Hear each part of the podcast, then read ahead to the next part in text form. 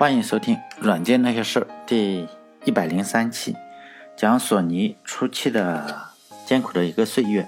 上一期我们讲到呢，就是景深大嘛，他就在日本的天皇宣布投降以后呢，就非常的激动，然后呢，他就马上想回东京去创业，但公司里绝大部分的人是不会跟他回去的。原因当然我们也可以想到，就非常简单，因为在一九四五年的时候嘛，美国的这个 B 二十九。轰炸机呢，就对日本的东京啊，还有大阪那些名古屋这些比较大的城市呢，进行了一个地毯式的轰炸。除了一些你说特别坚固的石头呢，东京说实在的，这些大城市中基本上就是一片废墟。就是日本的建筑呢，实际上它是大量的采用的是木头，我们也都知道，现在也是木头嘛，它作为一个建筑的材料。美国呢，当然是美军也是非常贴心的，就使用了大量的燃烧弹。因此呢，这个轰炸东京前呢，这个东京这个城市中呢，人口是七百万，轰炸以后是三百万。但并不是说他炸死了四百万，大部分人都像是这个景深大一样就跑了嘛。而且你轰炸以后呢，药品短缺，食品肯定是受到污染。东京呢，当时这个结核病就肺结核嘛，就开始流行。当然，我们不能不用同情日本，因为这是他应该得到的一个结果。求人得人，有何怨哉？但是对景深大这些人来说呢，他回去以后还是比较痛苦的，因为他可能是连个办公的地方都没有。幸好呢，他有几个死党还是跟着他，就是公司有三百多个人都，嗯，刚开始他走的时候三百多个人，幸好跟他回来的只有七个人。要是人多了的话，实际上是更难搞了。因为这七个人呢，以后个个都是索尼的一些重臣。当然，现在他的名字还不叫索尼，以后呢，有机会是肯定可以讲到他们的。现在这些这七个人还都是默默无闻。景深大呢，就在有人的帮助下找了一个三楼的房间，是没有玻璃的。一楼、二楼是卖旧衣服，三楼是一个就是，呃，什么叫电？就是供电室嘛。四楼以上呢，到七楼是。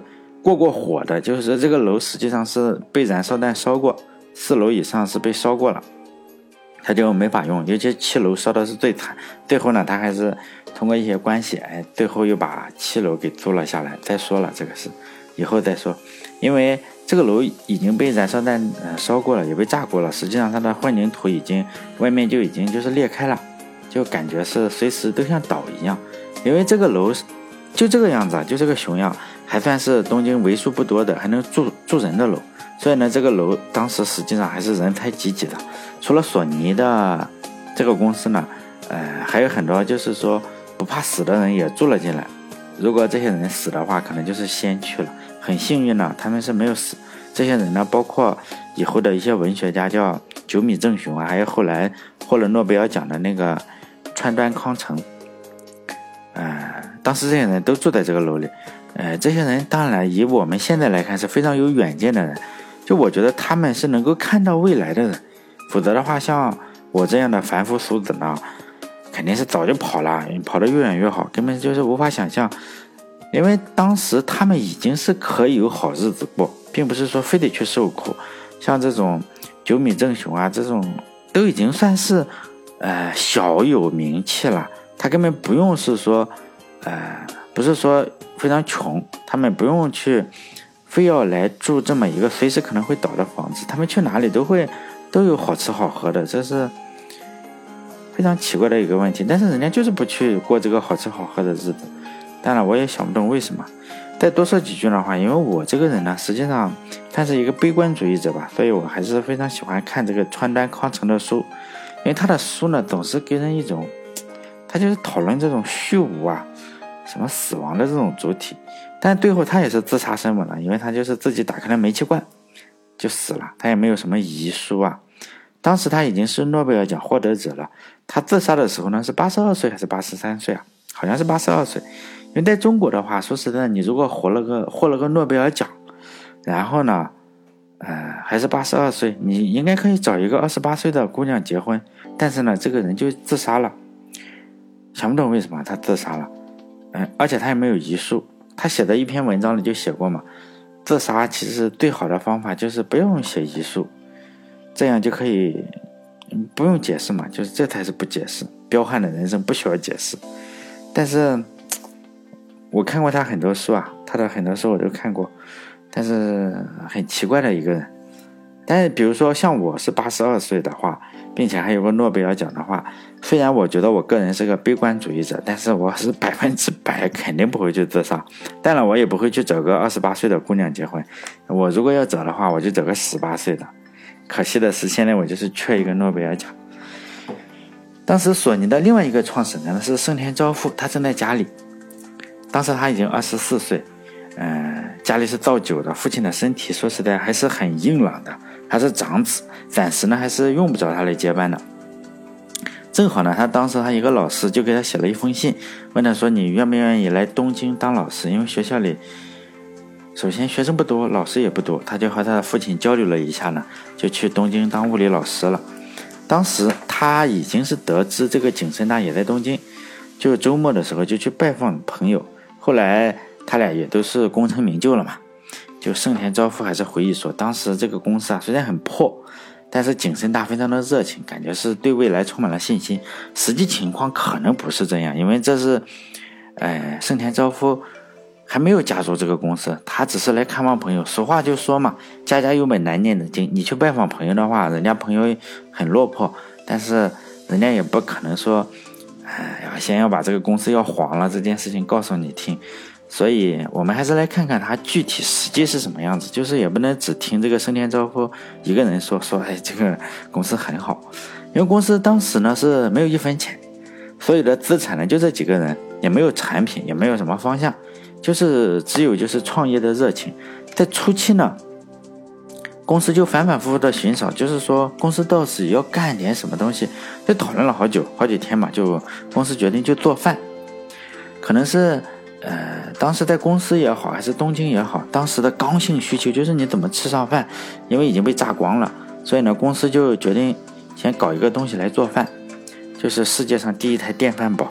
他们就找了一个木桶，然后呢，木桶上就是里面呢，下面呢就有些电热丝。结果这个实验实际上是不成功的。就那段时间呢，公司的员工就是吃，要么就是说已经煮糊了，这个饭已经没弄好，已经煮糊了，煮糊了。然后呢，要么就是。水太少，就加生的米饭，就搞了好长一段时间以后，还是放弃了，没有什么用处。后来公司觉得这个这个米饭不行，就看看能不能烤面包，因为还是吃的嘛，就是说，哎，又改装了一下，看看能不能搞面包。结果发现这个这个电热丝放在那里，改成烤箱还是不行，哎，这个烤面包机也没有造出来，反正还是吃相关的。后来这个。烤箱没成功以后呢，公司只好再次改变方向。实际上也没怎么改变方向，就是把这个做电饭煲和电热丝，呃，电烤箱里面的电热丝再取出来，就开始做电热毯。因为都是男的嘛，也不会缝衣服，就把布，然后把电热丝缝在上面。这次呢，当然只好就找他们的老婆过来，就是这七个员工的老婆过来，就是过来帮忙把这个电热丝缝在布里。人家这次就成功了，电热丝毯这个销量还不错。其实这个这个所有索尼介绍索尼公司的这个传记啊，或者什么的，或者这两个人的传记都会有这些图片。但我也在图网上找到了这个图片，就是说这几个初期的产品就是比较简陋。那我就放在我这个微信公众号里面，如果有人想看的话，再看看。说实在，如果有人对这种索尼公司感兴趣的话，肯定知道这个事情，因为非常出名。就索尼公司初期的这几个产品呢，都是非常接地气的。以我们现在的话来说，接地气。产品的技术呢，都是围绕一个东西做，就是电热丝。就有电嘛，他们可能是这三个产品中，实际上都是遇到了电热丝，前两个失败了。所以我们可以推测，就是说呢，肯定是有人对这个电热丝很熟悉，并且他能搞到货。因为当时包括日本刚刚被美国接管，就是所有的东西啊，包括电。都是配额的，更别说电热丝，不能随便用。包括什么电压表什么都是配额的，不能随便用。还有一点就是，索索尼初期这三个产品实际上都是刚性需求，吃饭嘛，这前两个是吃饭，第第三个是保暖，就是吃和穿，这肯定是刚性需求。因为东京，哎，慢慢也就变冷了，那个时候是没有东西来保暖，因为能烧的都已经让燃烧弹给烧光了，这个屋房子都烧光了，所以呢。他们才有最大的市场就是二手衣服交易市场，所以他们的房子的一楼跟二楼实际上是这个二手衣服呃交易市场，然后三楼就是他们，呃四楼到顶楼到七楼是被燃烧弹烧过了，就是要塌的一个房子。当时呢，就是说，你虽然电是配额的，你也没有什么电器可以用嘛，又没有什么呃电脑可以用，又没有什么东西，所以电还是能做的事情呢，就是用电热毯，所以起码不会被冻死嘛。所以呢，就靠这个电热毯，实际上索尼呢是赚了一笔钱，就可以发工资了。景深大呢，就每次回忆的时候，我看他的传记啊，很多传记，这种人很多传记的。都会说，哎呀，这个电热毯的事情，虽然这个玩意肯定不是他的理想，因为景深大的理想非常远大，但这个东西呢，这个小东西确实让这个索尼活了下来。后来呢，索尼就不知道电热毯了，但是能发工资这件事情非常重要，因为毕竟几个家伙都是冒着巨大的风险，这七个人都是冒着巨大的风险跟着这个景深大来东京。呃，其中呢有个叫筒口章的家伙，就这个家伙。跟这个景深大关系极好，以后还会讲他这个人是一直跟着景深大，跟了好几年，跟了七八年。每次这个景深大要要换家公司的时候，他就去问一下这个通口章，说要不要跟我去。这个通口章呢就说好，跟着你，就这个样。但是呢，这个人很穷，哎呀，可能跟我可能比我比我富一点吧，反正他是很穷。就是说，他的老婆孩子还有妈妈、爸爸是。不能带着在身边的，因为他实在是没有钱，就把他的老婆孩子放在农村。就起码农村的话，你实际上是可以自己种一点东西吃嘛。他就让，呃，老婆孩子住在那里，一直等到四年以后，还是三年以后，他才自己跟着这个景深大再过来这个东京吃土。就是说老婆先留在家里，他自己先来东京。这绝对是过命的交情啊！就是说，如果我们有人有这种朋友的话，一定要好好珍惜，因为这种人实在太少了。因为当时正是因为这个样子，所以一旦能发工资，因为当时景深大也实在是穷困潦倒，所以他特别看重电热毯这个东西。因为索尼的成，索尼就是说，索尼成功的话，它实际上有一个非常非常重要的因素啊，就是说景深大这个呃。人虽然非常少，只有七个人，而且这七个人最主要的是他不离不弃嘛，一直跟着他。比如说他在东京吃这个不熟的米饭，还有把自己的老婆也拉到公司来，就是说如何学裁缝，然后把电热丝缝到布里。嗯，这种极端恶劣的环境下，这些人都没有走。就是说，一个稳定的队伍啊非常重要。以后可能还会说，嗯。可能这时候有人就就就就又会说，这个栋哥又开始吹牛逼了，是吧？一个打工仔又开始开始吹人家这种创业公司了，当然这是实话。嗯，所以呢，我就不能说创业，因为很多人都创业成功了，非常有钱，而且创业的书也非常多，而且创业的多，创业成功的更多。所以呢，我就说一个事情，就造反。造反这个事情，因为造反就不多了，成功的就更少了。如果看历史书，嗯，我喜欢看历史书的话，我最喜欢看的文章，最喜欢看的故事就是造反那一个地方。造反这个事情呢，实际上是风险非常大的，跟创业还不一样。创业当然风险也大，但是跟造反比，造反肯定是风险更大，收益更大。而且你造反是不能被收购的，而且也没有什么回头路。成功了，你就可以当皇帝。要么就失败了呢，就是说，就满门抄斩，就灭九族了，比什么都刺激。我们可能会听到现在我们很多，嗯，就是，嗯，叫什么，创业者大 V 吧，就会呃介绍自己说我是连续创业者，但是我敢保证，肯定没有人介绍自己说我这个是连续造反者，造反失败了接着干，实际上不行。创业失败了呢，实际上你可以再来一次两次，只要有投资人给你钱，你可以不停的试嘛。但是造反这个东西是没有第二次机会的，因为中国两千多年的历史上，成功的造反实际上屈指可数，失败的其实也并不是特别多，主要是没有太多人敢玩这个游戏，因为小心脏实在受不了。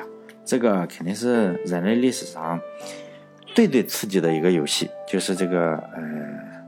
造反，就是说回家老婆孩子热炕头这样过一辈子算了。但是最重要的事情，比自己聪明还要重要的事情，就是对手一定要很蠢。如果对手不蠢的话，根本没什么用，还是得死。而且对手很蠢这件事情比自己聪明还要重要，对手一定要是个千载难逢的蠢货，你才能赢。清朝的历史，呃，我可以说一说啊，因为不能说更近的了，说更近的就是敏感。就中国的历史上，呃，有文字记载的这三千来年历史吧，从一个布衣老百姓，你就是突然开始想着造反了，想创业了，就拿这个三尺铁剑，奋斗几年得到天下了哈，并不多，可能只有三次，一个就是我老刘家的汉朝，一个是明朝，再有就一个是本本朝，就红朝，没有第四家了。呃，当然我不太想说我这个老刘家的汉朝，因为太伤心了，因为。这么算起来，说不定我考究一下的话，我也有这个皇家血统。现在，当然了我就混得比较惨，每天还要去夜总会跳光棍舞这种事情，已经实在是混得太惨了。如果有可能的话，呃，时光再回复的话，呃，时光倒流的话，其实说实在的，汉朝以后的每个开国皇帝都应该按照这个危害国家安全罪满门抄斩。当然，我不说汉朝，就说一下清朝的故事。为什么说清朝？等会儿再说哈。清朝算是中国历史上得天下最巧的一个朝代，排名前三是没什么问题的。我心里当然它是排第一的，但是可能会争执，就是排前三肯定是没什么问题。清朝能够入关当皇帝啊，如果有十个理由的话，他为什么可以当皇帝？排名前九的都是明朝太蠢了，真的是一到九都是明朝太蠢，第十名才是清朝有那么一点点能力。清朝实际上是在。住在东北的一个小地方，就靠放羊或者是什么东西。闯王呢，他是打进北京城，他靠闯王李闯王李自成嘛，打进了北京城，然后崇祯上吊了。他自己呢，就偷偷摸摸的就到了山海关，又恰好吴三桂的老婆就被李自成的一个部下给强奸了。因为这个吴三桂这个脑袋也发热，他就老婆被人强奸了，最喜欢的一个是吗？然后多尔衮他就投降了。然后呢，这个吴三桂也就成了先驱，先驱部队。后来当然了，再再再后来就吴三桂就反了。我们也就知道清军的战斗力实际上跟猪差不多，而且还是家猪家养的猪，比野猪差了一大截。只是这个吴三桂的命实际上是不太好，死得太早了。如果他晚死个一年或者两年的话，把长江的这个漕运就会断掉，清朝肯定是完蛋。如果不完蛋的话，至少又要去关外放羊。论打仗的话，清朝是真是不行。比如说，我们如果知道历史的话，就南明有一个李定国的人，每次都能把清朝就是打的都找不到妈。但是汉族啊，我们这个汉族有个感人肺腑的这个优良传统，就是内讧，每次都要内讧。内讧以后呢，就是说内讧，我们先拼了以后，每次都跟清朝打是什么兵呢？都是残兵，就是说我们先内讧以后了，再跟清朝去打。而且就以残兵去打，还经常能打赢。但是这个持续的内讧实际上是，呃，不行的。你最终还是让清朝爽了。但清朝各个方面很垃圾，你是不用想的。但是确实非常非常垃圾。我再讲，我我再讲一下为什么突然讲清朝，因为我已经做了一百一百多期了嘛，一百零几期的音频节目，我才发现啊，任何公司都有粉丝，甚至连百度这个公司也是有粉丝的。以前我经常黑黑百度。非常刺激，在我心里啊，就百度它之所以能成为 BAT 之中的之一 B，并不是他自己能力多强，而是他自己会玩一些阴险的手段，和清朝一样，并不是自己厉害，纯粹是自己够恶心，或者是玩一些投机取巧的事情。我但不不敢明说，就是百度恶心嘛。比如说他卖假药啊，或者是盗版 MP 三，因为我刚刚说了，百度有粉丝。他们粉丝也会追着我骂，所以我才讲清朝。希望就是说清朝没什么粉丝，就怕哎清朝也有粉丝，《还珠格格》粉丝。就我大中华这么厉害呢，就是从清朝开始落后的。所以呢，这个只会放羊的这个部落啊，实在是害人不浅。同样呢，呃，只会卖假药，说实在的，咱也是害人不浅。闭关锁国是吗？导致谷歌出局这种闭关锁国，跟清朝差不多。但像清朝这种朝代，是不是就没什么天理了？就是说老天爷不也不惩罚了？但也不是。我认为呢，这种靠投机取巧你获得天下还是获得市场，当然了是，呃，你当皇上获得天下，或者是你一个公司获得一定市场是不稳定的。但我们也看到了清清政府的统治是极不稳定的。但某些公司的份额也现在也是风雨飘摇，估计要黄了。但这都是后遗症，而且是不治之症的后遗症，没法救。因为在和平时期呢，清政府你看起来还是像那么回事，看起来也挺高大上。但是呢，一有个风吹草动，清朝就挂。比如说太平天国和这个鸦片战争嘛，就两个重大的事情。清朝实际上是没有任何动员能力的，他这个是不敢动员。哎，这个毛病就马上就暴露出来了。清朝他不能，他首先是不能，其次呢还是不敢。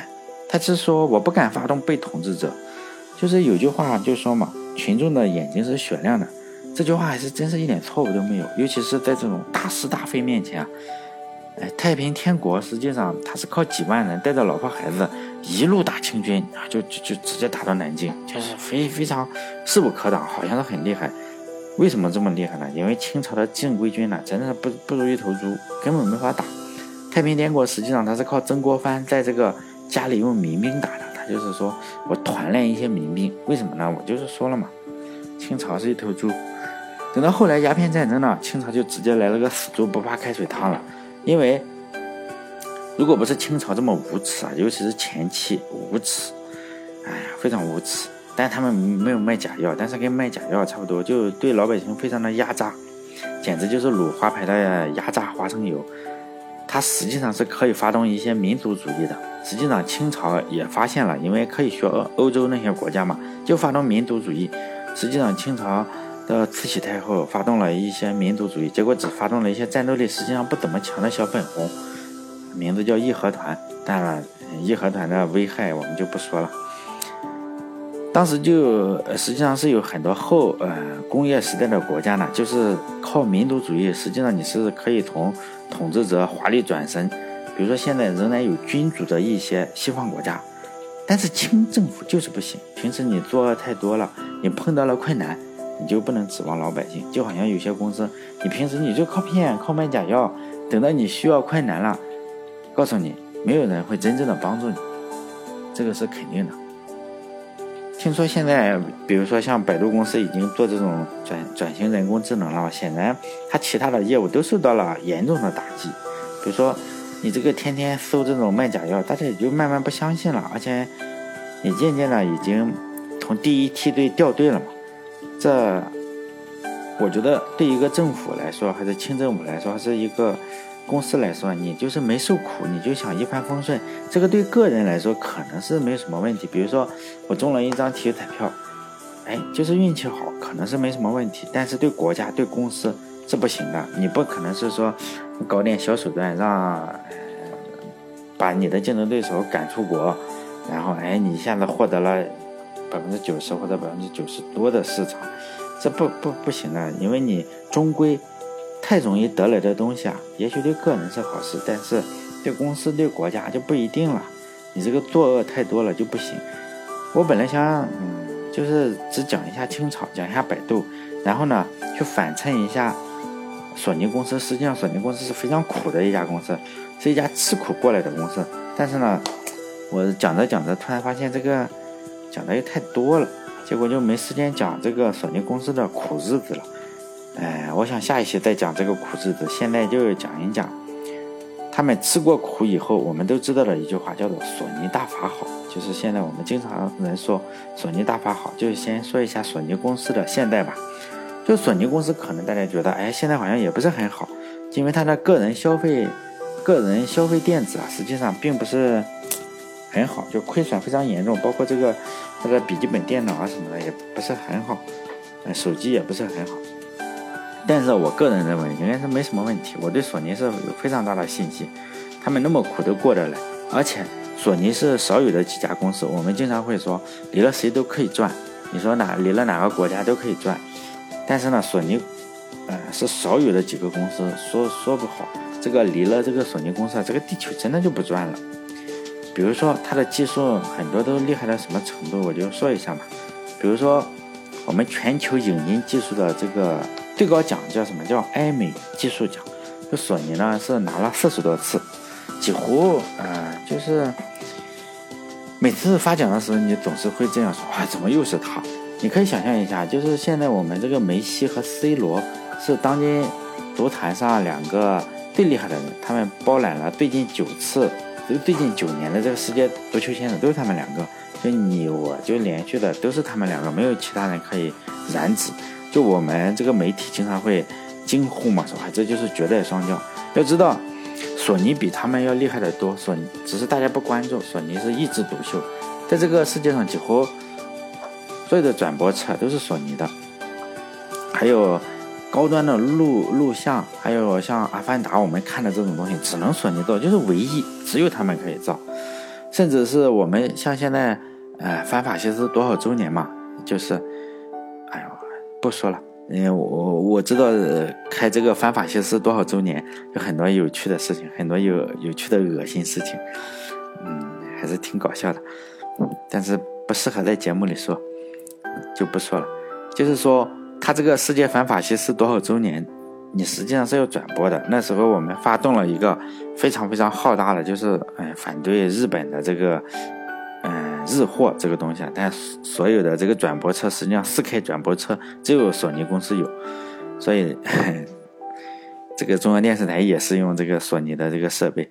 还有比如说，在二零一一年，这个日本发生了一个海啸，大家能够看到那个海啸非常吓人，在 YouTube 上可以看到，就是他们这个陆上摄像头拍到的，非常非常的吓人，就水漫天过来，然后索尼的一个存储厂就受到了影响。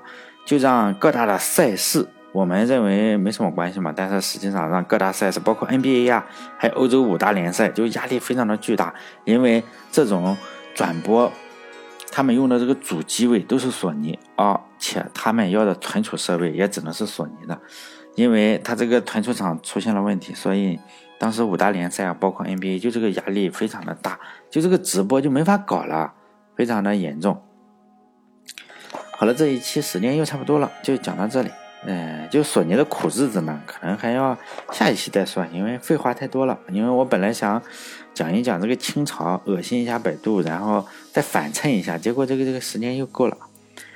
如果你喜欢的话，可以关注我的嗯公众号，叫“软件那些事”，这六个字就“软件那些事”，因为后面有个“儿”这个音，但我读不出来，因为各大平台的数据啊，实际上都是假的。虽然我也能看到数据，就比如说有多少人收看了、收听了，因为我有时候还会在意这个东西，也死要面子嘛。但是呢，很可惜的是，这已经是通过粉饰过的一些假数据，所以实际上我并不知道真实的听众有几个。当然了，如果你觉得有用的话，可以给我赞赏。因为喜马拉雅这个东西我要讲一下，就喜马拉雅 APP 上，它实际上是要扣掉百分之五十的钱。苹果公司最近我们。都在骂苹果公司嘛，说你这个太恶心了，要扣百分之三十的钱。实际上有一家公司叫喜马拉雅的公司，喜马拉雅 APP，它扣的比苹果还要多，它扣百分之五十。如果你是喜马拉雅听众的话，实际上你每次赞赏我十块钱的话，有四块五左右是喜马拉雅拿走的，三块是苹果拿走的。我呢，大概能升到两块五，但我还要再付渠道的费用。这个，比如说你用支付宝，哎，我还要付。支付宝一些费用，你如果是微信，哎，我还要付微信一些是费用，所以这么算起来，每家公司跟苹果公司实际上都差不多。因为我在喜马拉雅上以前的话，每个月我能拿到四十块钱或者三十块钱，呃，二十三十四十五十这个样的打赏的钱，就平均每个音频的话大概不到十块钱，但现在他们收费以后。平均每个音频我就只能拿到三块钱，就不够我折腾的时间，而且我也确实渐渐的不喜欢它这个平台了，因为首先是广告太多，我比如说我打开手机先要看一下广告，然后听音频呢先要听一段广告，最主要的是广告费，实际上我也分不到一分钱。如果他给我足够多的广告费了，说不定我还能忍，但现在渐渐不能忍了。所以呢，这是最后一期我传这个喜马拉雅 APP，以后呢我就不更新这个上面的节目了。哎，我也不要那些钱了，是吗？因为我用这个喜马拉雅 APP 的原因，是因为它这个它这家公司呀，它支持这个 Podcast，就说你实际上可以听听过这个东西在 Podcast 上搜到，嗯，就少听广告，并且我以前也经常用，隔三差五的。现在最恶心的是它隔三差五的给我删帖子呀，就是我发的音频实际上经常要被删，因为到处都是敏感词，它这个软件可能写的也不好。这个就比较受不了。他是软件写的不好，他过几天他就会循环的过来查一下，他发现，哎，你这个又不行，你这个又不行，你这个又不行，就这样。或者他，我不知道他删帖子的原因是啥，反正他有时候就会发一个，然后他说有敏感词，你还要你要改，要重新上传。有的时候对接网页实在是不想再重新上传了，烦死了。所以喜马拉雅上实际上已经缺了好多期了，只是有时候他被他给我删了，我就再重新的改一下名字就能上传。过几天他又检测到了，哎又又给我删了，所以哎烦死了。所以呢。以后就不更新这个东西了。你要更新了，最终你还得提心吊胆的想着，哎，是不是这个不能说，那个不能说，意义也没什么意义了。可能是最近喜马拉雅，或者是被赵云投资了，还是什么东西，你不能出现这个名字。一出现了，像我这种个人节目啊，一定是被删的。因为毕竟丑人多作怪是吧？就觉得人家又要害他，一说他的名字就是害他。实际上我我没能力害他，是吧？如果你现在去搜的话，可能会出现相关的内容，比如说你去搜赵云、马云什么的，可能会出现某些内容。但是呢，这些内容肯定是被过滤掉的，已经被过滤过的。就说呢，是对他正面形象还有极大正面形象的一些内容。所以呢，以后，嗯，大家也就知道了，是吧？亲爱的喜马拉雅听众，你就知道你们大概是听了些什么东西，都是已经被过滤过的。所以呢，以后在墙内呢。